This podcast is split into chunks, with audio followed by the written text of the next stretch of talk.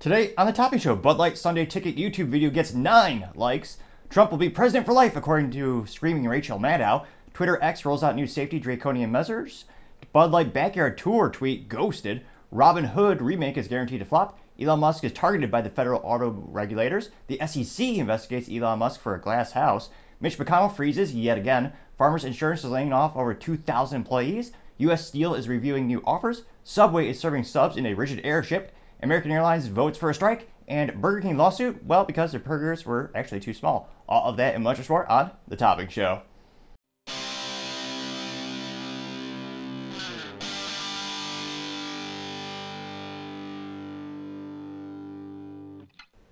Thank you everyone for taking the time to tune in today. Today's episode of the Topping Show is sponsored by Topping Technologies. Topping Technologies is an IT value added reseller and services company with a special proficiency in IT security. Heck, I see their founder at least twice a day. Gotta say, he's quite handsome and brilliant. He's me, that's the joke. If you're an IT leader or a business owner and need a little assistance, you can reach the team at sales at toppingtechnologies.com. Now, going on to the business part of the podcast, you have Farmers Insurance laying off 2,400 employees. Now, when you, call it, when you look at the overall picture of how big the company is, that does correlate to about 5% of the company's overall workforce. Now, they claim this is an attempt to restructure for long term growth and profitability, though there is one thing they could do to actually make it so they don't have to lay anyone off. Well, relocate. They're currently headquartered in California, where they're presumably paying millions upon millions upon millions of dollars in taxes. Not just property tax for presumably all the headquarters that they either own or rent, but also all their employees have to pay a huge amount of income tax. And of course, there's corporate taxes, and they have the tax tax, the gasoline tax. I was only partially joking, joking about the, the tax tax. I'm sure there's taxes for taxes and taxes over there. But if they were to relocate to somewhere who has no income tax, employees would surely love that more. And there are also places with much more, much, much more favorable tax when it comes to business, both property taxes, because if you have big headquarters, presumably you also have to pay a big property tax. There's a lot of incentives. Other states are really graving great incentives attracting businesses. As far as I can tell, California is doing nothing to retain the few businesses that are still headquartered there. Now, I know there's still a huge, huge economy in Silicon Valley, which is artificially inflated just because you do have the numbers from the big tech companies, but even the, a lot of the mid mid level tech companies are leaving. But Nevertheless, going back to Farmers Insurance, when asked for comment, the CEO, um, Raul uh, Vargas, he recently said, quote, given the existing conditions of the insurance industry and the impact that they have they are having on our businesses, we need to take decisive actions today to better position farmers for future success, unquote. Now, this is hilarious partially because other insurance companies are doing great. Now, Warren Buffett, one of the the biggest parts of his portfolio, where his, you know, Berkshire Hathaway is the company he runs, one of the most successful parts is Geico Insurance. That's one of their cash cows, so to say. They make a lot of money from that. Now, out of curiosity, I wonder where where is Geico Insurance headquartered? Are they also in California? Where did Gecko live? Seems like an Arizona place. Headquartered in over in Maryland, really? I would not have guessed that. Geico is headquartered there. Geico. That can't be right. Geico. Oh, no, it is. Is the second largest auto insurer in the United States after the United States, uh, after State Farm, wholly owned subsidiary, subsidiary of Berkshire Hathaway. Good old Geico. I would have thought that Gecko would be more home in Arizona or something like that, but I digress. It's fascinating. He's saying, "Oh yeah, insurance companies are under you know a lot of pressure, and they're they're in certain areas. They actually are ceasing giving out new policies in Florida, and ironically enough, in California as well, because some of these insurance companies, again, depending on the weather, what kind of disasters happen, they lose money in those situations, and even if they sometimes don't have the proper underwriting. So it'll be interesting to see. It's unfortunate that they have to lay off 2,400 employees this is a trend we're seeing more and more. You had T-Mobile earlier this week also announced, I believe, about 5,000 employees being let go. And I do hope they find gainful employment at a competitor. Hopefully, those folks over at Farmers Insurance are able to find a job maybe at Geico or one of the other providers of insurance so they can kind of reallocate those skills that they've learned in the industry. But it'll be interesting to see you have more and more companies laying off folks. And yet, I'm told this is the best economy ever, according to the White House press secretary, and they don't. They, they certainly don't lie. But in all seriousness, I partially digress.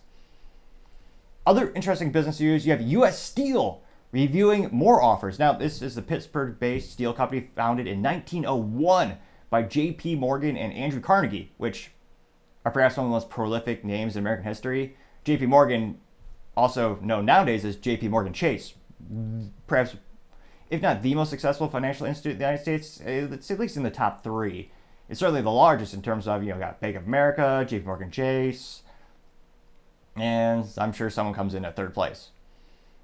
And it looks like this is interesting enough. U.S. Steel they're reviewing offers now, but as recently as a couple weeks ago, they turned down a couple offers. So they turned out down a large offer of 7.3 billion dollars from industry rival Cleveland Hills or Cleveland Cliffs. I apologize. And a couple weeks later, they got an offer from Esmark for 7.8 billion dollars. Now, this is the fascinating thing about stock stock market, which again, I'm not a I'm not a financial advisor or giving any financial advice, but just a speculation, just seeing that people made offers to the company, that caused their stock to rocket by 30%, which is astronomical. If you're a shareholder, you're smiling ear to ear. And you're also wondering who might come along and purchase the company. Now, the company previously had rebuffed the offer saying we're not interested, but now in a letter to the shareholders, they're saying they're actually reviewing new offers. Now, this was coming earlier Tuesday this week. You had U.S. Steel say in a letter, quote, it had entered into a confidentiality agreement with numerous third parties and was beginning to share the due diligence information with potential buyers, unquote. Which is a fancy way of saying they're going to share sensitive data such as financial statements and some intellectual property perhaps with some potential buyers because once you start to look at actually acquiring a company, you want to know as much data as possible to ensure that both parties are comfortable with the offer. You're getting an offer based on the, all the data that you have.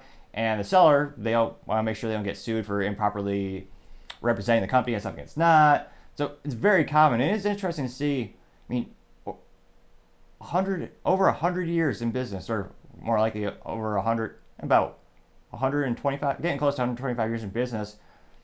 Why sell now? They've grown exponentially throughout the years. I, they, it seems like they have a great long-term plan. I'm not. I'm actually surprised they're not the ones doing the acquisitions. So be interesting to see where they go from here, and hopefully, you know, hopefully it stays American owned. It'll be interesting to see who ends up with the highest bid. But the industry is doing pretty good right now, even though the economy is precipitous to say the least. Steel is a vital, important component for warehouses, and as we see, Amazon and all the e-commerce websites and just explode exponentially in popularity. No matter how many brick and mortar traditional retail storefronts are shut down, you're always going to need warehouses for the actual storage and then the eventual transportation of the goods. So interestingly enough, we're seeing an economic boom in the construction of warehouses, which steel, you get steel rebar. There's a lot of things that go into making the warehouses. So fascinating enough, that industry seems to be growing exponentially. So it'll be interesting to see, do they sell out? And they already turned out they turned out 7.3 billion. They turned down 7.8 billion. How many billions will it take to actually buy the company or for them to accept the offer? That'll be interesting, but I would say, time shall tell. Other interesting business news you have Subway serving sandwiches in a rigid airship, or also known as pejoratively as a blimp, at 1,000 feet in the air. So now you don't need to just walk over to a store to get your slosh of sugar bread, I mean Subway bread you can go in the air. Now, it looks like it's an interesting promo, kind of. This is coming after last month. It's almost as if they're desperate for, well, we all know they're desperate for sales. Their store sales are abysmal to say the least. Remember, the, the last report we read a couple weeks back said the average store sale for a Subway franchise shop was five million, or no, five hundred thousand dollars a year. Five hundred thousand dollars per year in revenue is nothing for most restaurant businesses because of the profit margins you're talking single digits. That's almost as bad as a grocery store in some cases. Because remember, if you're making $500,000 per year in revenue, a huge cost is going to be the rent, the electricity, the internet, the HVAC. Also, the ingredients to make the sandwich, the staff to pay, the insurance. There's a lot of overhead that people don't always think about when they hear the numbers of, oh yeah, $500,000 a year. That's in revenue. You look at their competitors, and again, this is for single store averages for a year. The competitors are making multiple millions of dollars. I think Chick fil A came in at $7.7 million per year. Exponentially better. So Subway's in a little trouble. So they had a, a ridiculous contest last month where you could submit your name, and if you won the raffle, you had the privilege, and I use that in the largest quotation marks I can, uh, quotation marks I can, the privilege of changing your name legally to Subway. I don't know how little respect I would have for someone if I met them and their name was Subway. You're trading your identity for free sugar bread. And I keep saying it's basically a it's basically a cook, giant cookie. I say that because legally, I believe Ireland specifically, they were successfully they successfully sued Subway in court. There's so much sugar in that garbage bread, it's considered a confectionery, like a cookie. That's how much sugar they put in that crap.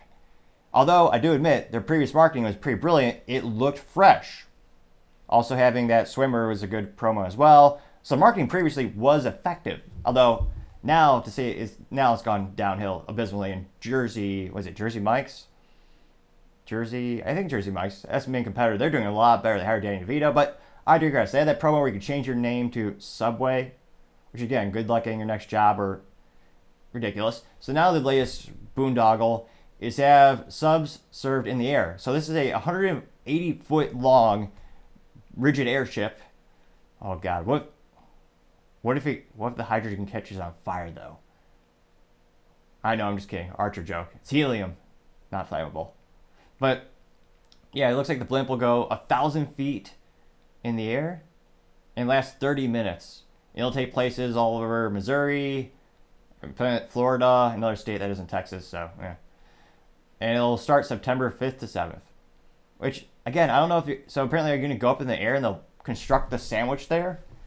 Interest. How will microwave work up there?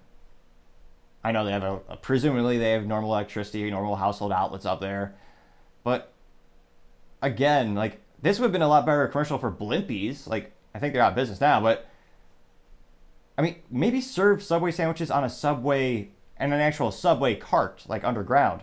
Granted, those are usually rampant in crime, like New York City, but I mean, it it's not a very logical marketing promo.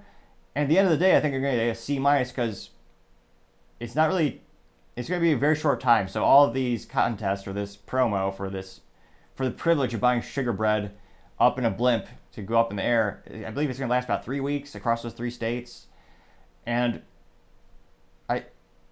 I just can't help but think they could just used that money in a number of better, more marketing oh, there are numerous better ways they could have used that money. And it doesn't inspire anyone to go buy a Subway sandwich. I mean, again, the company was also recently sold to private equity, so presumably some intelligent decisions will be made. Previously, many were not. And hopefully, the brand can somehow survive as it's become basically the equivalent of a discount sandwich shop. Although it's not even that because the $5 foot long after a lawsuit was revealed, oh yeah, it's only 11 inches in many cases. So needless to say, their brand needs a polishing to say the least. And I don't think they're going to catch up to Jersey Mike's in the next 12 months in terms of sales. They're going to need a long term business plan or some miraculous marketing idea to turn things around and also, you know, make good sandwiches, which is a tall order. But I always say, we shall. We, we'll see. Other interesting business news you have American Airlines vote to strike. Oh, you. Ah, Yet another bankruptcy. I could see the bankruptcy looming yet again. Now, apparently, over 99% of the union members voted that they agree to walk out if American Airlines doesn't increase their pay. Because, of course, I mean, why work? I always tell people when it comes to unions, I don't like the idea of being forced or coerced to join a union. And depending on the situations, you are forced to join. Even if your skill set is infinitely better than everyone else, you're just going to get paid because tenure which, as an American, I disdain. I think that's unfair. Quite literally, the definition of unfair. But back to the story, it looks like American flight attendants are currently guaranteed a base salary of twenty-seven thousand three hundred, which actually seems too high for a flight attendant. That's pretty darn good. Plus free flights wherever you want. And again, that's where it starts. And that's a base. So that hit. Oh, it's also help also getting health insurance, getting benefits on top of that, presumably. And then, of course, it sounds like there might be a bonus program. And they claim they haven't received raises since 2019. Well, let's see. What's been terrible since 2019? Oh, yeah, the economy. The airlines almost went belly up. Now, this is hilarious because, of course, with the union, they're going to give you one side to make the company look as evil as possible, even though it's usually the unions that kneecap the companies. Perhaps an apt metaphor for the mob. Now, look, this is a quote from the AF, APFA president, Julie Hendrick. All the acronyms got sound smart. She says, quote, we're continuing, we're fighting corporate greed. And she made a reference that the company made 1.3 billion in the second quarter profit. Hmm, that sounds almost too good to be true. Well, what's the overall company look like for their cost structure after, remember, when the government shut down the economy, the airline industries basically nearly went bankrupt and they got bailed out. Now, it looks like this is from this is from the American Airlines website from their state fiscal, fiscal statements, and they say American generated an over operating cash flow and a free cash flow of nearly 1.8 billion and 1.2 billion respectively in the second quarter the company reduced its total debt by 387 million in the quarter. Strengthening the balance sheet continues to be a top priority, and American is nearly two thirds of the way of its goal of reducing its debt by $15 billion by the end of 2025. As of June 30, 2023, American has reduced its total debt by approximately 9.4 billion from its peak levels of mid 2021. So again, they're billions in debt. I mean, I don't know. Granted, they didn't mention the interest rate, so there's a lot of variables we're not privy to in this specific summary. Summary, but you have to pay that back. So I can't help but think, like, it seems in every instance the union, kind of like a guy at a buffet, they only see the they see the shiny money right there, but they're not thinking about the long term. Kind of like America, the United Auto Workers in the 1950s. 1950s, GM, the U.S. was basically the only market that could build cars at that moment thanks um, partially because of the last war. And GM, Ford, and Chrysler did great. They were basically the only game in town. The unions saw they were making a lot of money, so the unions asked for huge ask. By 1970s, they basically bankrupt the companies. And the Japanese automotive companies, who do not have the handicap of being unionized, and they also have a culture of constantly improving the product, well, they came and kicked their ass. And now the most reliable cars on the road are going to be Toyota, going to be Honda, those cars last a quarter of a century and a million miles. There's, there's a reason I have Honda Civic with a stick shift, as every car should have. But again, I think you're going to see the same thing with the airline industry. Also, look at any airline documentary. There are two reasons every time these companies go bankrupt. It's always the same two. One is the fuel cost, which again, the United States is not the United, States, is not smart enough to actually become energy independent and actually drill and use the natural resources at our own land. We'd rather pay countries that hate us, like Venezuela, to get oil, and rely on other countries that hate us and are e- and many of them are evil. We'd rather spend a lot of money to buy their oil than use our own, which idiotic, say the least. The other reason, unions. Watch any airline documentary; those are the top two reasons why they fail, and it makes sense. And I can't help but think is this going to lead to them going bankrupt? When is this debt due? That's that's literally billions of dollars in debt. Also, when are they going to fix? A lot of these airline industries are struggling from their infrastructure in terms of they're having a lot of missed flights, flight cancellations. I have a lot of tech issues. That's not going to be a cheap thing to fix. So it'll be interesting to see as the airline industry is moderately competitive, which ones are going to stay and which ones are going to be just basically overcharged and just they're just going to be done fiscally speaking. The cost will explode so much. The ticket prices will explode exponentially. Eventually, no one's gonna, eventually everyone's just going to fly Spirit and take that 8% chance you're going to get stabbed. Warning, that's not a real statistic. Just kind of a gut feeling when you get stabbed in the gut.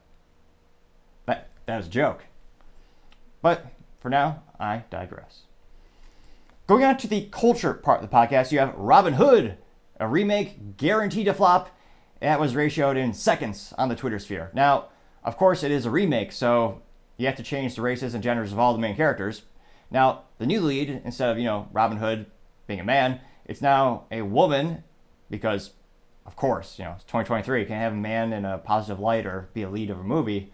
You gotta make sure you switch it to a woman and it, she is uh, African American as well. So they got the two for. It's almost like the Netflix approach. Now, interestingly enough, every not only do they race swap every character, in the most cliche thing of all, all the good guys are of minorities, uh, minority status, but or sorry, reversed. I know that's right. All the good guys are minorities. The only two characters that are evil, they're white. So there's one white guy, he's evil. It looks like there's one white gal, and she seems to be a crooked cop. And they have this preview on the Twitter, and it is one of the most unsuccessful tweets I've ever seen. Now, they also had a video on Twitter. It's a 15 second preview where it's just, they have a bizarre, almost like a polygon neon animal mask. So, say D minus for marketing just because I thought it was a music video when I first saw it. Ridiculous. And this video is only 15 seconds long and previewed by a company by the name of Global TV. And they pinned it to their profile, which is something on the Twitter sphere, now known as X, where you can actually choose, I guess, your favorite tweet that you've done and pin it so when someone looks at your profile, it's at the very top, even before the latest tweet that you've had, or X or post, whatever you call it these days. So presumably, they were proud of this. Now, they tweeted this or X'd it six days ago, and it got 5,018 views on Twitter, which is, or X, which is also known as nothing if you're a production company. So it got 5,018 views. How many people do you think liked it? Well, it's a, it's a new media thing, so, you know, maybe a couple thousand, maybe maybe a hundred if it's a bad. I might. It got seven likes. Seven? That's almost unprecedentedly terrible. That equals 0.14% like ratio. And of course, all of the comments were all just lambast. They're just ratioed again in seconds. And they're all just mocking it because again, it's ridiculous. So the top comment, because there are many negative ones, is from Gary Edwards, and he said, "quote Not going to be heard by anyone I know." Quote, and then he also did the hashtag woke. He got 260 views, but he got 21 likes. That's 8.08% like ratio for that.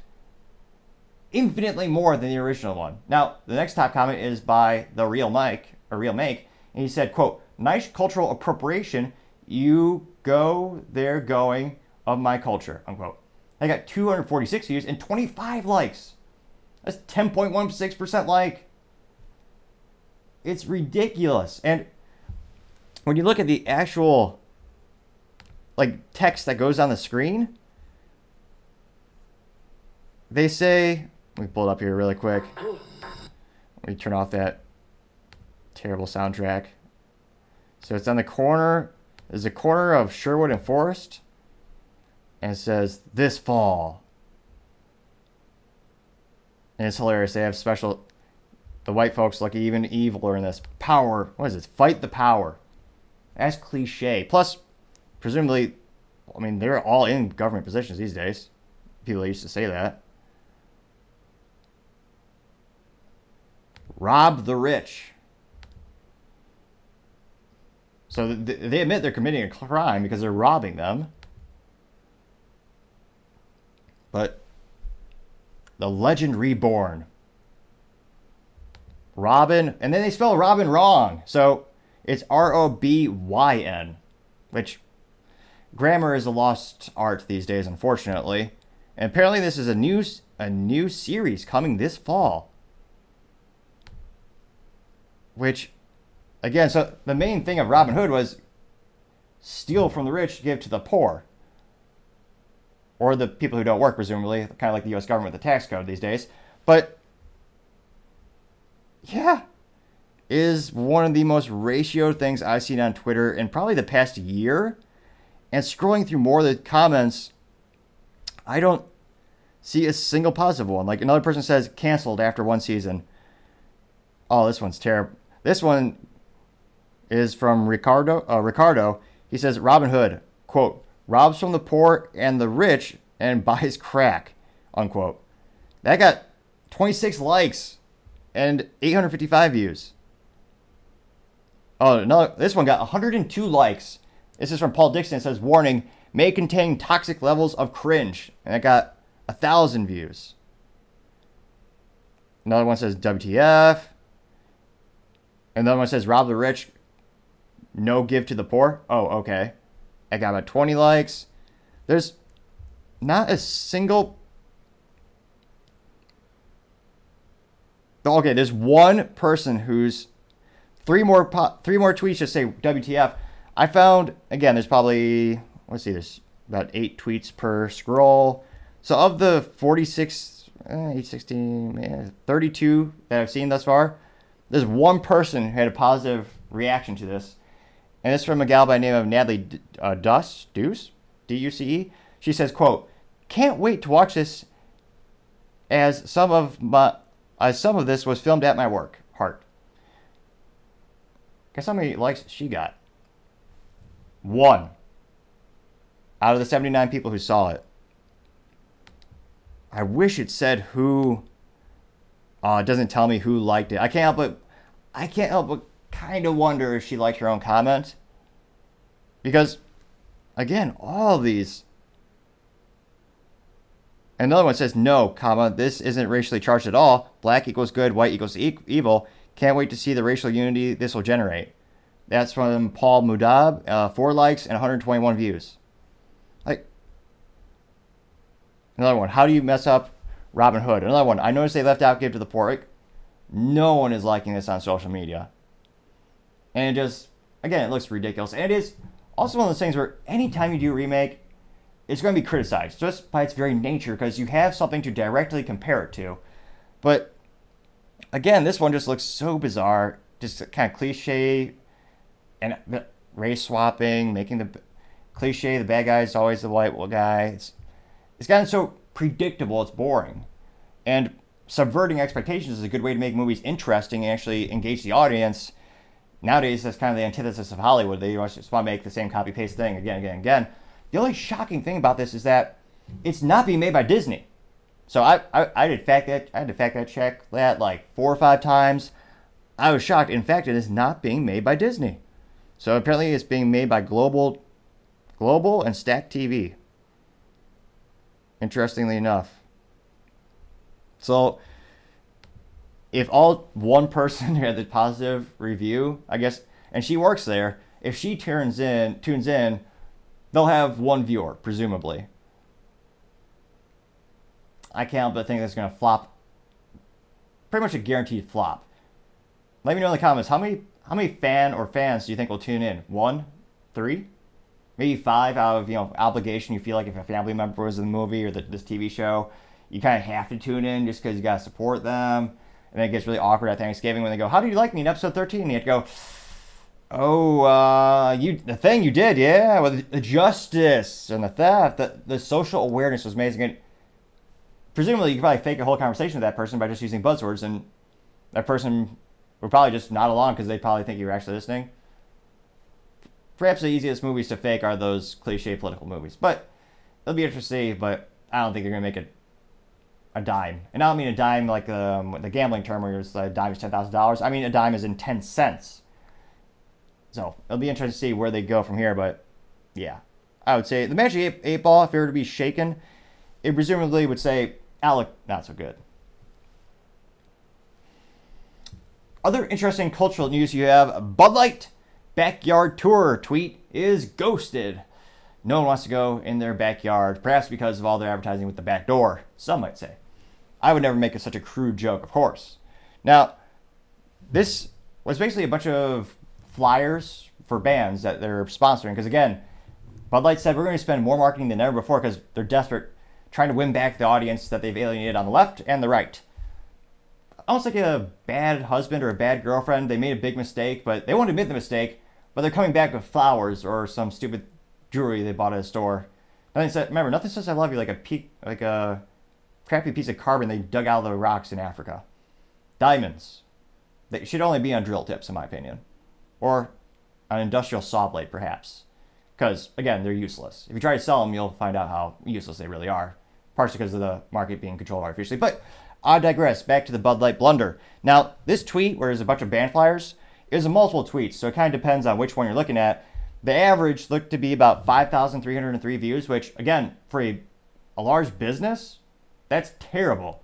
This is this company should be getting thousands of views, at least tens of thousands of views, without even having to try. Just because, again, it's an established brand that's been around forever. but it seems like people are starting to lose interest in them.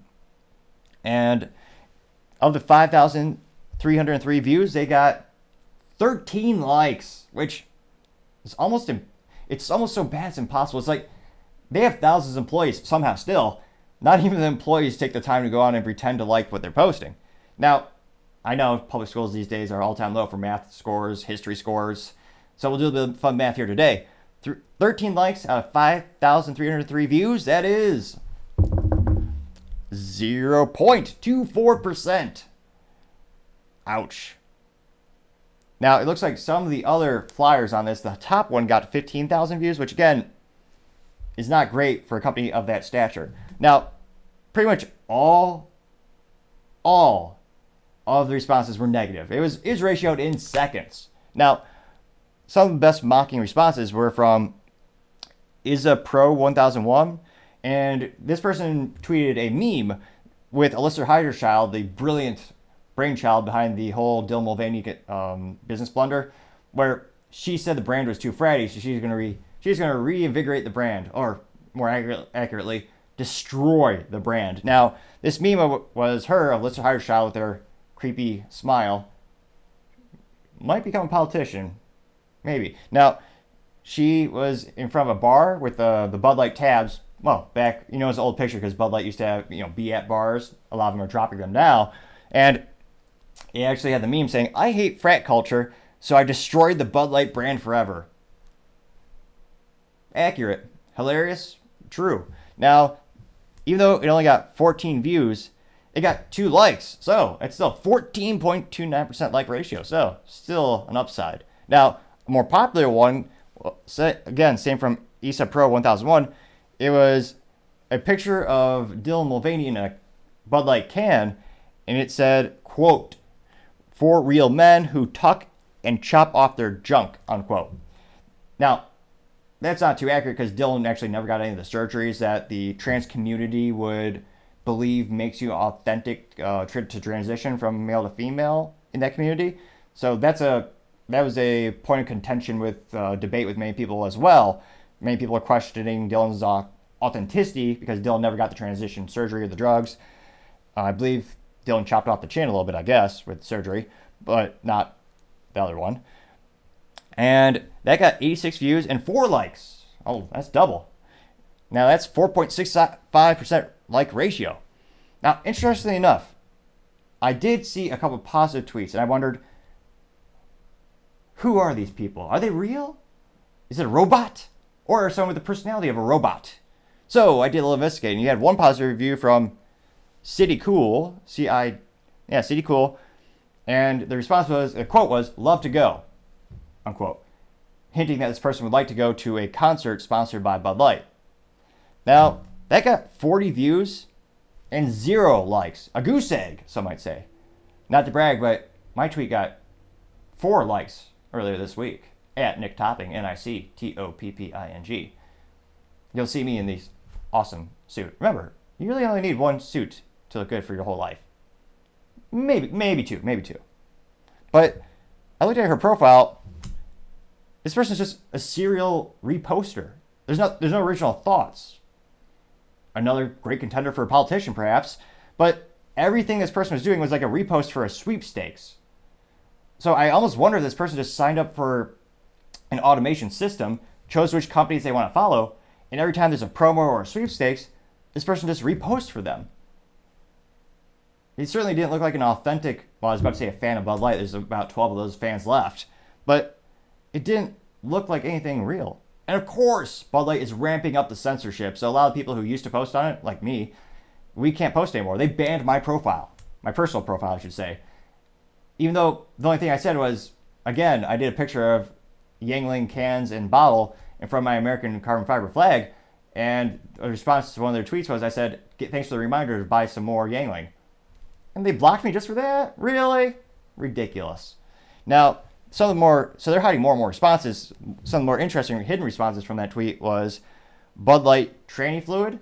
And another one that had the gravestone with Alyssa Heinerscheid doing the meme of peace out with Anheuser-Busch being on the headstone of the grave as she is destroyed again about $26 billion of stock value, as well as $400 million in lost sales. That was just for fiscal quarter two of this year.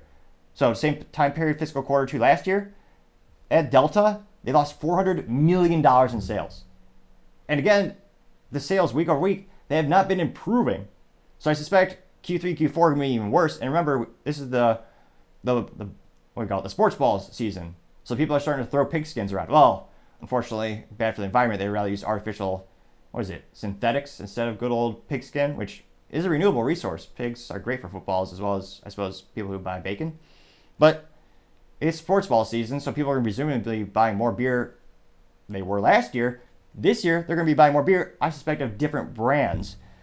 Needless to say, that was yet another tweet that, that bird, again, the bird logo is dead thanks to Elon, but perhaps this is really the tweet or the X that killed the bird. We shall see. Other interesting culture news you have Twitter X safety getting ratioed as their 1984 policies seem to be coming back. Now, again, this is especially disappointing because when Elon bought Twitter, previously there was more censorship than 1984, the book. And again, do not, this is a health warning. Don't use that book in this podcast to make a drinking game. Presumably, you would die because I make so many references to the book. Because unfortunately, modern society is starting to reflect the book more and more if not being worse than that than the dystopian book in some ways. A brilliant book by George Orwell that every American should read, or every person in the world should read. Second only to uh, no, I'd, I'd say it's still better than Animal Farm. Animal Farm is a shorter read, also by George Orwell. They're not happy books. They it's definitely not the Hollywood happy ending or the happy, but it is a uh, bleak but very accurate story of how dystopians occur. Now, when Elon bought the platform, pretty much everyone right of pretty much anyone in the middle or right was throttled, also known as a shadow banned, or they're just kicked off the platform completely. And when Elon bought it, he claimed he was going to bring free speech back, and he was buying it partially because it was the right thing to do. At the time, I was moderately skeptical just because a lot of banks also helped him. He didn't just use his own capital, he did use a fair amount of his own capital in terms of buying Twitter, but he also called on some of the largest financial institutions in the world. So he has to get an ROI eventually because those banks are investing for a reason. They want to make their money back, and of course, they want to make a profit off that investment. So there's a lot of, spe- a lot of people are concerned. As soon as he bought it, the ad revenue went down by about 50%. Now, I know U.S. public schools are all time low for math scores, science scores, even history scores, as they don't even teach proper history. Now, 50% is also known as half. So if you have two apples, one apple's gone. This is now concluded. Perhaps more value than some public schools has added, as sad as it sounds. But in moderate seriousness, or I was only moderately joking there, but they lost half their ad revenue, so that's bad. So Elon brilliantly did think, let's try to make this more profitable. How can we make it an improved experience if we have a premium package? So they came up with Twitter Blue, which is now called X Blue or something like that. Now, Twitter Blue was a subscription service where if you signed up, I believe if you get the one year, if you buy one year up front, it's a discount. So for eight dollars a month, your post, if you posted, they would be seen by more people. You would have less advertisements on your homepage, and you get that blue little check mark that for many years was seen as a elite status symbol. It showed that you were authorized and verified. You're a real person, presumably. And he thought if he can get enough subscribers sign up, they can maybe offset that loss of the advertisers and in theory maybe even make a profit off of that alone thereby preserving free speech because the people are paying for it. Now unfortunately and again i don't it's a not as a private company so we don't have a 10k or we don't have their quarterly fiscal results being posted. Presumably he's making these policy changes because they didn't not enough people signed up to pay the individual fee. The whole industry thought it was audacious. People thought it would never work. Ironically every tech company then copied him you had Facebook with their author- authorization platforms where if you pay, you can have that blue check mark as well. Snapchat, I believe, also rolled out one. So the other tech companies, again, because these companies are trying to make a profit, when for many years, the main metric or how they were being measured was the number of users. So Elon came out with the Twitter Blue. A lot of people signed up, but I can only presume not enough people signed up to offset the losses they were still suffering from the loss of advertisers. Because of this, presumably, he hired Linda Macarena, Macarena. I'm kidding. Her name is Yaccarino, but presumably she could do the Macarena. And that's a much more funny name, so I'm gonna use that. How she's never worn. St- There's got to be a picture of her in a sombrero. the Google sleuths are the brave, the people who use, well, I guess Brave sleuths would be an interesting metaphor if you use Brave as your browser because it is better. There's got to be a picture of her out there like that. Although, who knows? I mean, I'm Cuban. I've never worn a beret kind of thing. Though I should get one. Or mean, not a beret, one of those funny hats. But nevertheless, I digress. He brought her in specifically because her whole background is advertising. She has a very successful career path of she was formerly executive for NBC, and she knows how to bring the advertisers in and to make them happy. Unfortunately, many of these advertisers are more often than not very left wing. They don't want freedom of speech. They want to have, I should say, let me clarify. Well, they want selective freedom of speech, which is not freedom of speech at all. They just want their people of their political ideology to have the privilege of actually having public speaking. So Twitter reintroduced. She actually they publicly posted, "Oh yeah, we're gonna have um, freedom of speech is not freedom of reach," which is what they claimed, which is it's a nice way of saying bullshit. That's bullshit. No, it's one of those things where if you throttle someone and you're shadow banning them, you're effectively isolating them from the whole public because they're not seeing. If they're tweeting or Xing or posting in this case, no one can see it. Sure, it'll show up on their timeline, but most people don't look for someone specifically on their timeline. Even if you follow them, you usually go to your newsfeed where you're supposed to see the posts from people that you follow and interesting things you might be interested in. So they had that a couple while back, and now a little tweet came out earlier this week, and this is from Twitter Safety or now X Safety, and it says, "quote," and I'll try not to laugh because the statement is so absurdly inaccurate or deceptive. We'll, we'll dive in. So it says, "quote." X has a responsibility to put the right systems in place to ensure our communities have access to open, accurate, and safe political discourse. That's why we're hiring people, updating our policies, and safe political disclosure. Unquote. Yes, that sounds like it's directly from a page of the Communist Manifesto or 1984 or Animal Farm. In Animal Farm, perhaps one of the best metaphors in the book, they actually had an issue where, well, people also disappeared in real life and people in the book disappeared.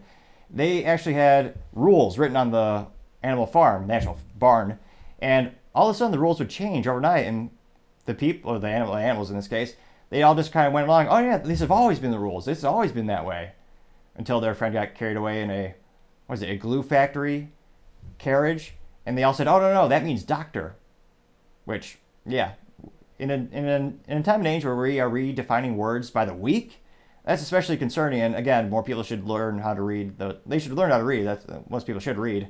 Unfortunately, books are something that are all too lost in modern digital society, but they should definitely read those books. Now, the responses were, of course, legendary. They were ratioed in seconds. Now, this tweet from, or I guess this post, come on, Elon, they need a better marketing than just a post. Every every social media has a post. A tweet was unique. Maybe send out an X or an X fact. No, X Factors with Joe Rogan. Hire someone in marketing that's better than Linda. Someone to make a make make make it better than a post. But nevertheless, they that post from them got 3.9 million views. So that's a lot of views. A lot of people are tuning in. I wonder how many people agree with that statement. Precisely 1,597 people.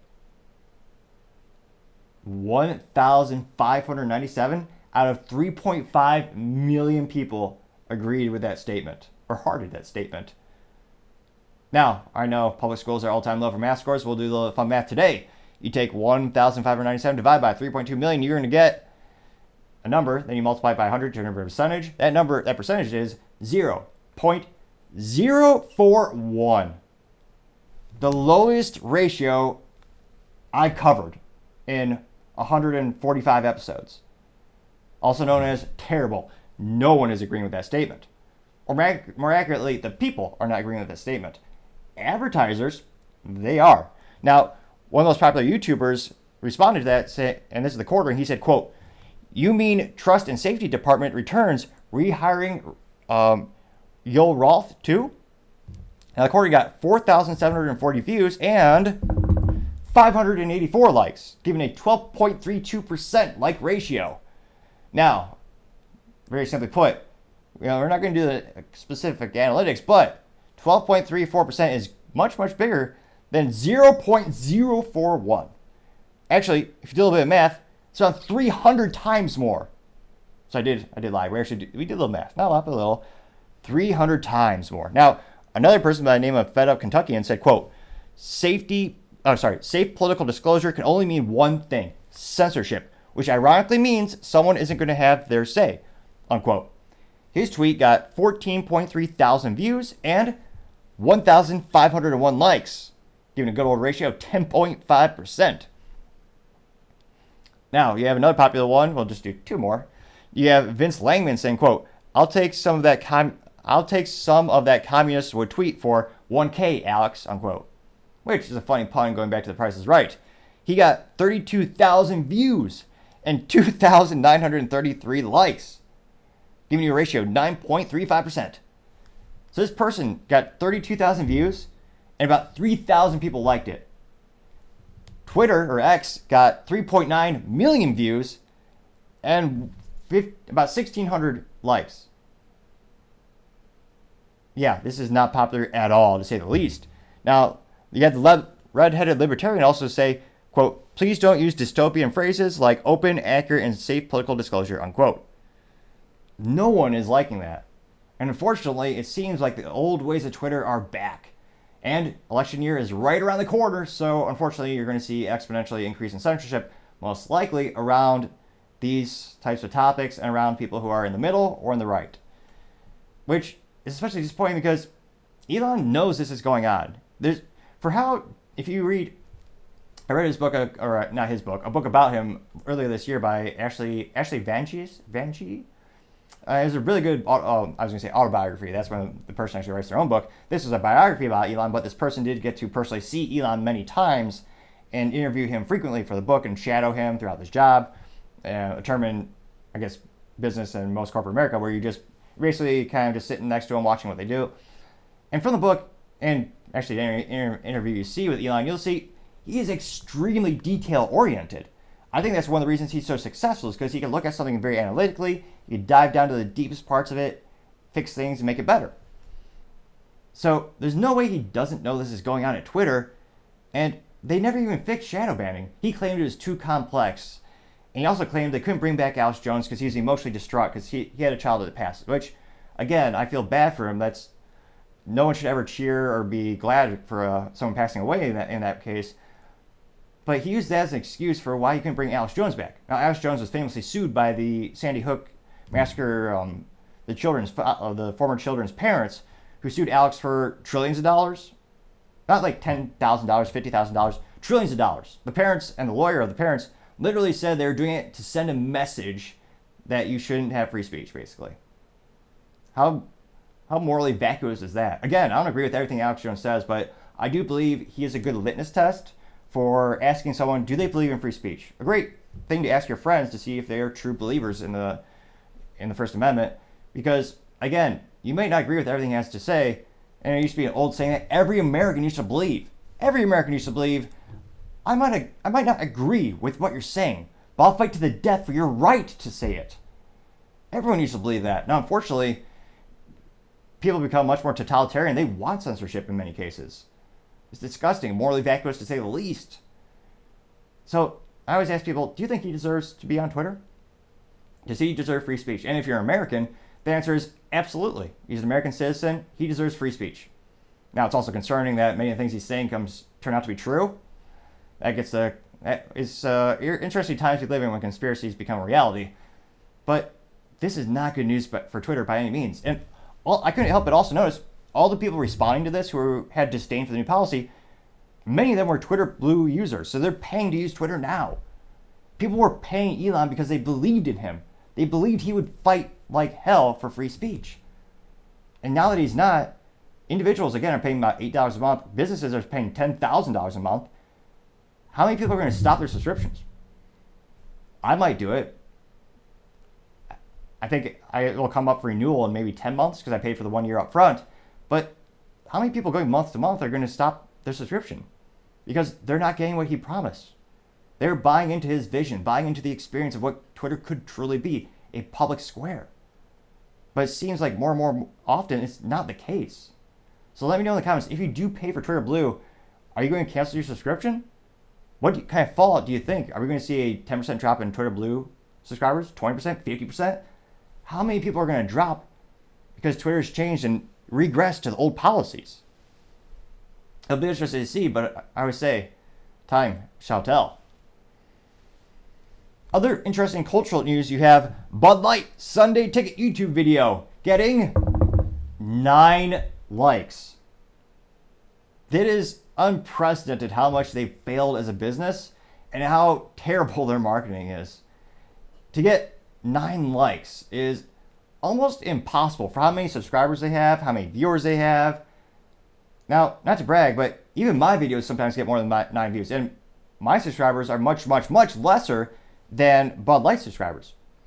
Also, a friendly reminder reminder to click that subscribe button. Also, take the time to like and comment. Feedback is always appreciated, even if it's not positive. Some of the best improvements I've had on the show is from people critiquing me not looking at the camera enough, which caused me to actually put some of the script notes on my monitors on the desk in front of me. And a lot of people appreciate that. I would have known that if we didn't have that critical feedback. So I always tell people if it's constructive critical feedback, I highly value it and I appreciate it. Now, in this case, there wasn't a lot of constructive feedback because, again, we've told Bud Light what they need to do, but they have not listened at all. So, this video, again, it got nine likes. And this, all the statistics that we're going to discuss here, they're all equal. So, all these numbers are taken within two, um, at the 48 hour. So, it was posted for 48 hours. Then I took the statistics for the views, the likes, and the comments. And the video is only 15 seconds long. And it's got, let me pull it up here. People going to the living room. We got a Bud Light guitar, neon sign, a Patriots jersey. That's something. Chicago, is that Chicago Bears? Dude, they still have a football team? I'm kidding. They'll be good next year. I grew up in the Midwest, so that's kind of the cliche thing. Kind of like the city of Chicago. It'll be safe next year. The team will be good next year. No, it won't, because they don't learn. Now, looks like presumably they have, yeah, I guess those are Bears jerseys. They're excited. They're cheering. Another guy, you know, oh, it's a falcon on. There's a falcon on that Bud Light can. Ooh. Sunday ticket. Scan your can for how you could win NFL Sunday ticket from YouTube.com. That's a Saints. I don't know how much the Saints team is worth as a football team, but I can't help but think this is hurting their brand because they seem to be the premier, the main brand we're seeing with this marketing campaign.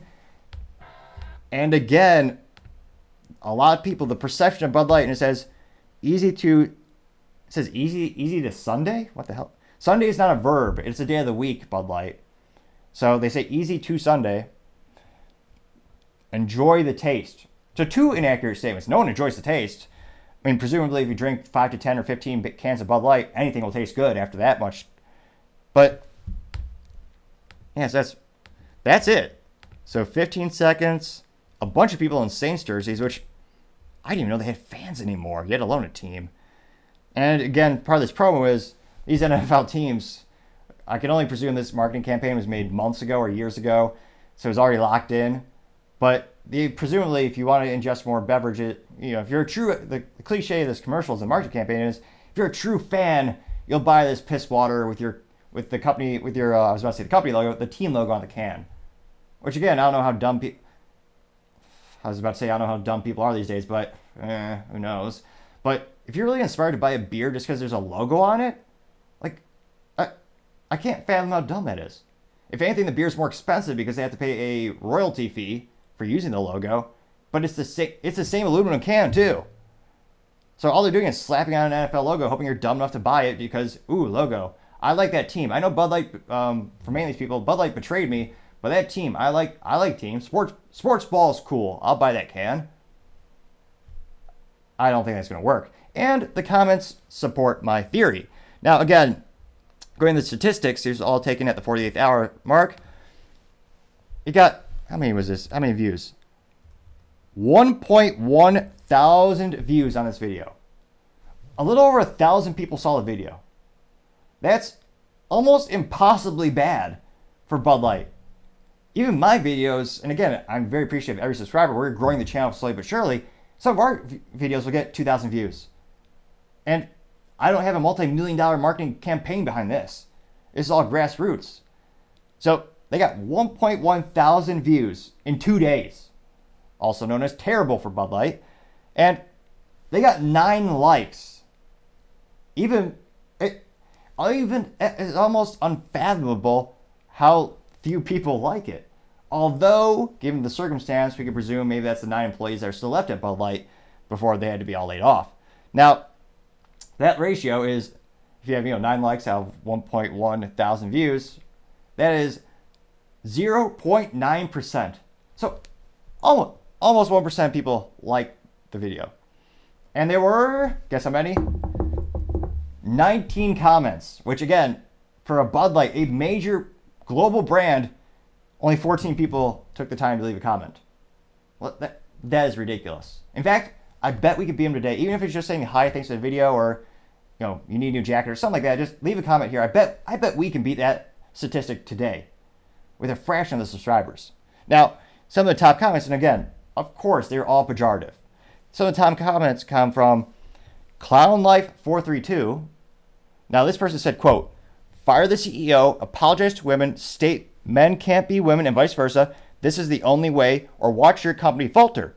You want to enter the culture. You wanted to enter the culture war space on the trans issue, and now you must choose a side. There is no way out. You will be made an example of until then. Unquote. They got 40 likes. So about four times the number of people like that comment than the actual video itself. Now, I don't know if YouTube videos can be ratioed, but maybe was, I don't know if that's, I'll have to check Urban Dictionary, but nevertheless, we're going to call it right here. That video is ratioed. The comments were more negative than the actual video in and of itself. Now, you have more comments, one from uh, Rabbi, Rabbi Rabs, Rabbi Rabs. And this person said, quote, Sunday is just another day without a long overdue full throttle apology for your marketing VP publicly trashing your longtime customers. Now, this is true because this, uh, unquote, this is true because Alyssa Heinerscheid, the brilliant marketing marketing gal who famously, she probably said she's the first female marketing leader. She will be remembered for destroying the brand. She actually said Bud Light was too fratty. She wanted to change the image. She has changed the image. I'll give her that. Now, that comment from Rabbi Rabbi got 31 likes. Now, the third most popular comment, this is from Harem Bidi Depod. I'm de- 1451. Haram, H A R A M B E T I B or D E P O D. Eh, I might be getting that right. This person, all he said was, quote, butt light, unquote. So just a pun on the company name, that got 11 likes. The pun of the company's name got more likes than the video itself. It's almost, it is astonishing how much they failed. Again, this is YouTube video. YouTube videos, I mean, their previous ones, they would go viral. They get millions of hits. People love them. And now they just cannot stop this crash, this dive, this deplorable dive into obscurity. Because again, they've never addressed the main issue. So the people who are angry at Bud Light, they're not going to stop until Bud Light presumably does something different, which they aren't. They're just trying to buy their way out of a mistake by giving you free crap like sports balls tickets and Bud Light. Which again, I mean, the people who it'd have to be a sad time in your life if like the highlight of the week was you won a Bud Light. Like, it, uh, uh, that's uh, that's so sad. I can't imagine. But it'll be one of those fascinating things. Do you think will the videos ever get popular again? Will Bud Light ever be beloved, or did they just dig their grave and presumably filled it with Bud Light, which a fate perhaps worse than death? As I always say, time shall tell. Going on to the political part of the podcast, you have Trump will become president for life, according to Rachel Maddow. Now, she claims if he wins 2024, he'll be president for life, based on, well, this is also Rachel Maddow, so it can be presumed there's no logic or thoughts. But let's play a quick, quick little clip of her, and perhaps another time of you're glad you're not seeing this because, uh, but also if you do know good software, we have video and video seamlessly, let me know. I've tried a couple, but the camera resolution is too high for a couple of them I tried. I had errors with others. So I'm still, looking, again, more feedback. So I always appreciate it. We make the show better and better together. Let me know in the comments if there's something for they could use in production for moving things around and playing a video in real time. Now, this is Rachel Maddow on her show on MSNBC. This morning, heading into what we knew would be two big important court hearings on these Trump cases today in federal court in Georgia and federal court in D.C., reporter Alan Feuer um, wrote a scene setting piece about those two court hearings today uh, for the New York Times, for the morning paper this morning, sort of reminding us all where this may be heading. He said towards the end of his article this morning, quote, the timetables for Mr. Trump's four trials have taken on outsized importance. That's not only because there are so many of them, but also because they're unfolding against Trump's crowded calendar as the candidate leading the field for the Republican Party's 2024 presidential nomination. As a further complication, Trump has made no secret in private conversations with his aides of his desire to solve his jumble of legal problems by winning the election. Quote, if either of the two federal trials he's confronting is delayed until after the election and Trump prevails in that election, he could seek to pardon himself after taking office, or he could have his attorney general simply dismiss the matters altogether. And, and I know that, I mean, learning that Trump has been saying that privately to his staffers is not shocking news per se, right? We've known that was probably what he was planning, probably what he was thinking. But per the New York Times, it does seem sort of significant that that's what he's now telling people. That's what he's telling people he's going to do. The, this, this video, oh, the eyes nearly burn. Oh. He will solve his jumble of legal problems by winning the election. And, you know, whatever you think about that, that's how he's thinking about that. And what does that say about the election for all of the rest of us? Right? It means in his own If you squint, she kind of looks just like John Oliver. mind and those of his campaign and his supporters, presumably, these are the stakes. And again, whatever you think about that as a legal strategy for Trump, that is how he is thinking about the election. And that is how he is going to be talking to his supporters and his aides and his campaign about the stakes of the election. The election means one of two things if this is the way he's going to approach it. Either he loses the election and he goes to prison, or he wins the election, he doesn't go to prison, and uh, is that for life that he gets to be president? Will we keep having more elections? Have we ever, has Trump ever hinted that he wants to be president for life? Now, Obama has said that actually in the past. So, but of course, she's never going to critique him because he's left. He can't. He's above any critique or any examination. He actually said he would love to do a third term if he could sit back in his sweatpants and kind of just do it from behind the scenes, which we could presume that's what's going on right now. Or no? So this is all because presumably this is all. I know her brain is probably decaying, but is, is this just all in her head? Is this what she's if thinking? every election is a new opportunity for him to go to prison, do you think he allows us to have new elections? I mean, if those are the stakes, if winning the election is his plan to stay out of prison, what happens in that election if and when he does not win it? Does that kind of an election end with a graceful concession to a Well, he would just presumably step down like did last time. Like, fair and square re-elected President Biden? I mean, if Trump and his supporters see the stakes as losing and going to prison or winning and being president and probably president for life, how what evidence do you have? Oh, I forgot. This is also MSNBC. should we expect that he and the Republican Party and Republican officials in swing states are going to handle the conduct of that election that Trump may very well lose? Small ADHD thing here. I've never seen someone so lazy when it comes to their appearance. She, so she's wearing a black suit and a black shirt. No earrings, no necklace, no rings, no watch, no makeup. Did, did she, like, where's the professionalism? Even I've got some, you know, I got my watch and tool. Like, I normally say suit up, but for her, no, dear God, no. I, I, is she just secretly doing this in her living room?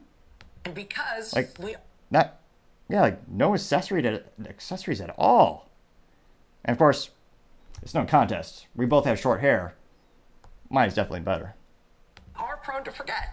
We have to say out loud, I mean, that we would be remiss, we would be willfully naive to ask that question. She is naive. She did admit it there. She is willfully, she is naive. I'll give her that.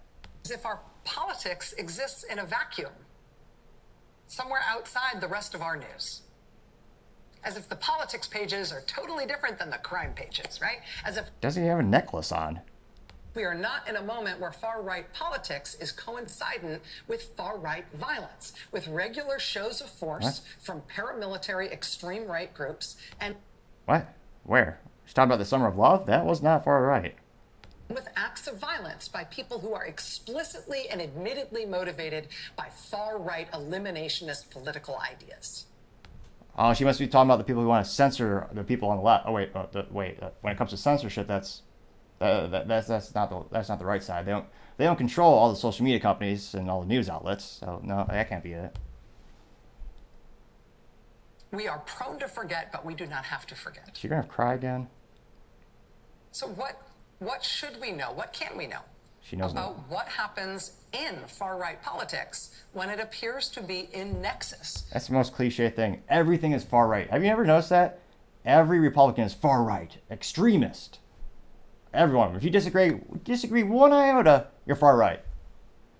Even people in the middle are called even people in the middle are called far right these days. It's ridiculous.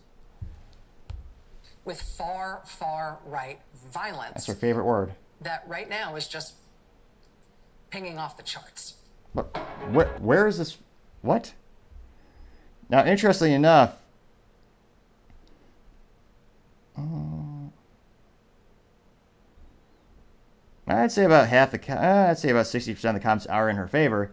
But it's also interesting to know the sample size. It's the YouTube channel of MSNBC, and also yet another reason I always tell people, look at the opposition. Look at every side of the news sources even if it's a Facebook group for one presidential candidate versus the other, because it is interesting and fascinating to see how different people have different views of the same situation. There are people who legitimately think this is the best economy ever. They don't feel inflation. They don't notice their groceries are exponentially more expensive now than they were in 2016. They don't know. It's fascinating to see the same situation, but two entirely different perspectives. So I always tell people absolutely check out as many resources as you can when you're researching topics. And it'll be interesting to see how crazy the media becomes. Because again, is it, has Trump ever professed that? Obama did. No one gave him a critique at all. I think Ben Shapiro said one thing. So there's one person who critiqued it. And Ben Shapiro is part of the Daily Wire. He owns the Daily Wire, co-owns the Daily Wire, and they're a conservative media company. None of the media companies in the middle or the right ever, or on the left ever, ever dared to critique him. So it'll be interesting to see, but I always say, time shall tell. Other interesting political news you have Elon Musk. You have Tesla actually facing a federal probe over Elon Musk's secret company. Now, apparently, it's to fund glass a glass house.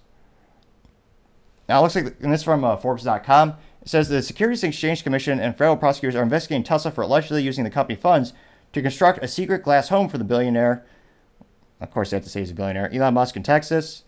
This is also according to the Wall Street Journal. And is subject to an internal investigation. The structure, known as Project 42, is being investigated by U.S. Attorney's Office for Southern District of New York. What? Which again, why are you in New York? Why do you care? But um, which is seeking information about how much is spent on the project and personal benefits paid to Musk. Again, I'm pretty sure he takes a dollar's salary again, but the journal reported the SEC opened a civil investigation and seeking similar information, though the news outlet noted that both investigations are early stages and Tesla might, fa- might not face charges or formal allegations. Now, it looks like the SEC requires public companies to disclose perks paid to top executives as well as any transactions exceeding $120,000 if the company's representative has a quote direct or indirect material interest in the transaction. So it looks like the glass is reportedly used for a project including large panels typically used for building facade, uh, facades. Investigation was triggered internally after an order was made for the glass, according to the journal, which reported the probe also investigated how much one employee, how much employee time was used on the secret project. Glass was first was uh, the glass order was first reported by Bloomberg last year when people familiar with the matter said it was flagged as an, in an internal audit group. If the construction of a glass house for Musk is ever confirmed, it would brush against his preference for a low lifestyle. Musk said for two year, Musk said two years ago his primary residence was a $50,000 South Texas home rented from his company. SpaceX noted that the only house he owned at the time was an events house in the Bay Area. Blah, blah, blah. So it's interesting to see. I don't know if this is materially trying to, maybe it's, I don't know if it's materially trying to experiment with for the company or what's going on. But it's fascinating to see. As soon as he kind of stepped out of line, all the scrutiny came and the political machine went against him completely. Remember, rewind back the clock, maybe five years ago, when he was working at Tesla, every media company, every politician loved him, especially on the left, because he's making electric cars. Before Elon, electric cars were a joke. They were a glorified golf cart. There's nothing. There's the Nissan Leaf. I don't know if the Nissan Leaf is before or after, but the Nissan Leaf is the butt of every EV car joke because it's small and efficient, or it was priced cheaply, but at what price to your dignity to drive a Nissan Leaf? And again, it's an EV, so it's disposable. But you have the SEC now investigating Elon with Tesla. So it'll be interesting to see what's going on with that glass house. But it looks like the political machine is becoming more and more of a weapon to go after your political adversaries. It'll be interesting to see how much they continue to work on it to investigate Elon for all these things. Time shall tell. Actually, time will tell. You have more you now have Elon Musk being targeted by federal auto regulators for the secret, secret Elon mode driving capabilities. Now, it looks like Tesla received a special order from the National Highway Traffic Administration requiring it provide extensive data about the autopilot and driver monitoring, monitoring systems to the agency. The auto regulators want to know more about the configuration for Tesla vehicles known as quote unquote Elon mode that eliminates the so called quote unquote nag that normally prompts drivers to keep their hands on the steering wheel. Interesting. So, more political persecution? Yes, 110%. I say this, or this is my logic of why. Elon mode is his own mode that he uses, presumably, to test out new technologies, and he uses it in his Tesla. If you buy Tesla today, that's not an option for you to use. The only way people found out about it is because a hacker went into the system and found it. It's not available for a consumer to logically easily use. Unless the user is a presumably extensively good hacker, because Tesla's a very good cyber, they have exceptionally good cybersecurity practice. The normal person will never see this mode. This mode isn't available for mass use. It's not even available for end users. It's Elon's quite literally says Elon mode. But they're going to go persecute him anyway because, in my opinion, he's going against some of the government. And he also is Elon's doing what the private sector does best, showing how utterly inept most of the government is when it comes to pretty much anything they do. Look at SpaceX. They've done more than NASA. They've done more than NASA has done in the past 20, 50 years. They've shown not only can you go to space cheaply, but you can reuse some of the components. Where NASA, again, unlim- seemingly unlimited budget, you don't have to worry about pinching pennies or actually making an effective ROI. They're just overbloated for decades. Elon did it at a fraction of the cost and revolutionized space travel. So I can't help but think that's one of many reasons he's becoming politically persecuted. Because again, the secret Elon mode, mode is not available for anyone except Elon. And if his car has technology, let him do whatever he wants. Let him test out the newest features. Similar to the F1 cars. They test out the greatest technologies and then they trickle down. Presumably, Elon will test this feature, and once he works out the bugs, they'll roll out for mass testing or for maybe say uh, sample testing, maybe a couple hundred users, and eventually everyone will get the new cool tech. But no, they have to go target Elon. Let me know. Do you think Elon's being unfairly targeted? Considering this isn't a software anyone could use readily, as far as with all the data that I've seen. Let me know. Do you think they're being selective in their persecution, or do they have a legitimate concern for the people on the road? Again, I guess they're guessing the average person could be a really good hacker and somehow access this sub data it'll be interesting to see. But it, with all the data we have now, it sure seems like Elon's being politically persecuted. But that's just my three cents. It used to be two cents. We got 40 year hyperinflation, should charge four cents, but I'm a generous man, just three cents. Although it is still free to click that subscribe button. I know it's a big, tall order, trying to get to 4,000 subscribers by the end of September. I know it's a big goal, but together I think we can make it there. Now, other political interest, other political news, you have Mitch McConnell freezing yet again. Now, Mitch McConnell is old as dust. Well, maybe not that old. Well, hmm. most dust bunnies are probably actually younger than him now that I think about it. If you vacuum your house every And you find the dust bunnies that accumulate every couple years behind the old armoire. So actually, he might be older than Dust in that case. Now, a little background if you're not really big into politics. He is the Senate Minority Leader on the Republican side, and he's 81 years old. So statistically, he is a outlier as the U.S. average age of uh, decease for men is usually, I believe, around what is it? I believe it is 74 or 6 last time I checked. But this is the second time, and there's already the comparisons. He's been compared to a turtle for most of my most of my life. Everyone kind of compares him to that. Now he was in front of a podium giving an interview, and just kind of stopped. So we'll play that clip really quick now. I'm sorry, I had a hard time hearing you. That's okay. What are your thoughts on running for re-election in 2026? Oh, asking them. They're asking him, "What are your thoughts on re- running for election in 2026?" I don't think he's gonna make it to 2026. To be frank. Thoughts about what? Running for re-election in 2026. That's, uh, So he said that's a. It's a long, awkward, pregnant pause. Did you hear? So she's he has his aide. Uh, presumably that's his aide or uh, gal, nice gal coming up to him asking, you know, did you hear The hear? question, Senator, running for re-election in 2026? Uh, well, he did say yes. He did hear the question. All right, I'm sorry, you all, we're going to need a minute. Senator Benny. Bringing up another aide. They're telling him we're going to head outside. Does he acknowledge it? come with us. He says he says, "Oh, okay." Okay. Somebody else have a question? Please speak up. Oh, jeez. I mean, it's just, it's sad. I mean, politically speaking, he's done a couple good things. Unfortunately, I, like many politicians, I don't think he does enough of the good things I would like. But it's just sad seeing someone that they should be enjoying their retirement years on the beach in Florida with their family or something. But he's, I don't know if they're, I can't, it's hard to say if they're just so disgustingly hungry for power or if their family is pushing them to stay in that position or their fellow colleagues. But he's 81 years old. Now, it's also, I would also say, it's not as bad as Dianne Feinstein. She's 90 years old and looks 150 years old. And I don't know if Dianne Feinstein also morally vacuous in terms of wanting to take away guns from hard-working Americans while having a nice private security detail. She doesn't even know when she's in office. So she came out of the out of the she came out of the government uh, the the facility a couple the government building a couple days ago, and someone asked her, "Hey, uh, how did you enjoy your three month uh, not vacation, but your three month met, three month medical leave?" And she goes, "What do you mean? I was here the whole time." So she's not cognitive of where she is, and also after she voted on a bill, which she shouldn't be able to vote, her she's not she doesn't have legal autonomy over her own body. I say that in a second. So like she came out and she said, "Did I vote for that?"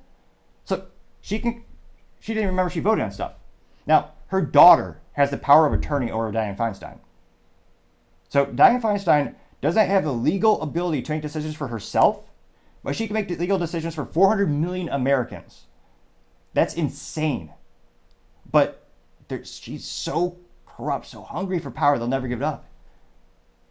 And you have this. So Dianne Feinstein is famously a leftist. She's she, or now she's not considered radical enough, so many speculate that's why they're also trying to push her out. The people who do want to push her out, but Dianne Feinstein's on the left, so she's um, Democratic, she's liberal. Mitch McConnell's on the right. This is a both parties have this issue where they have some folks that are getting so old and their cognitive abilities are not there, and i part of me feels really bad for them because it's sad. And then another part of me thinks they're either power hungry, the their political party is hungry for power, they want to give that up, or their family is pushing them into these positions to stay there. But there's got to be the issue is if you do have a cognitive test, who writes the test and who's the judge? Because we see the government change the definitions of many things to suit their political needs and to be given themselves a political advantage and put their opposition at a disadvantage. So that's the concern around that idea.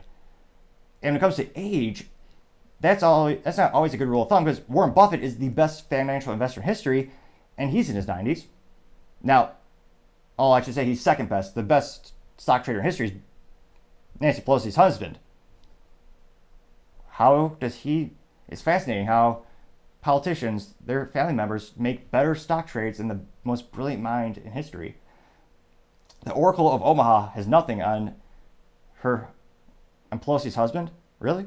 So obviously there's some corruption there. When you write the rules, you can kind of pick the stocks before you choose the laws that will manipulate and help those companies out or hurt them if you're going to shut down the economy for a couple of years. So it'll be interesting to see. But again, Mitch McConnell just froze. And let me know in the comments. Do you think he's going to seek re-election in 2026? I, I mean, this is 2023 and he's struggling. I can't imagine he's going to make it or want or have the desire to run again. He's the cognitive issues are getting worse. And again, there might be some magical new drug that politicians get that we don't. Maybe they'll juice him up tomorrow and he'll be as sharp as a tack. But with all the data I have now, I'd speculate he's not going to be running again. But as I always say, time shall tell. Now, going on to the business blunder of the day, we have a Burger King lawsuit because the burgers are too small. Now, a judge last week ruled that Burger King must face a class action lawsuit accusing the chain of false advertising, joining the ranks of other fast food giants like McDonald's and Taco Bell. Now, it looks like the latest in the line of similar legal uh, actions. The lawsuit was originally filed in March 2020, alleging that the burger chain falsely inflated the size of their signature Whopper in their promotional materials. Now, the suit claims that the Burger King made Whoppers appear twice as large as they actually are in that real life. So the adver- advertisers have them as twice as big, while the actual burgers served to consumers are 35% smaller than those marketed. Now, this is where I'm a little skeptical. The plaintiffs claim that they were, quote, disappointed, unquote, after purchasing a Burger King product based on the appearance of the photos, which that's not unique. Everyone who buys a Burger King burger is disappointed. No one goes there thinking, I'm going to get a fantastic hamburger today. No, you're going to get something that's microwaved, made by a teenager, and there's a 91% chance they got your order wrong, they put some ingredient on it you didn't want. And it's a cliche as old as time.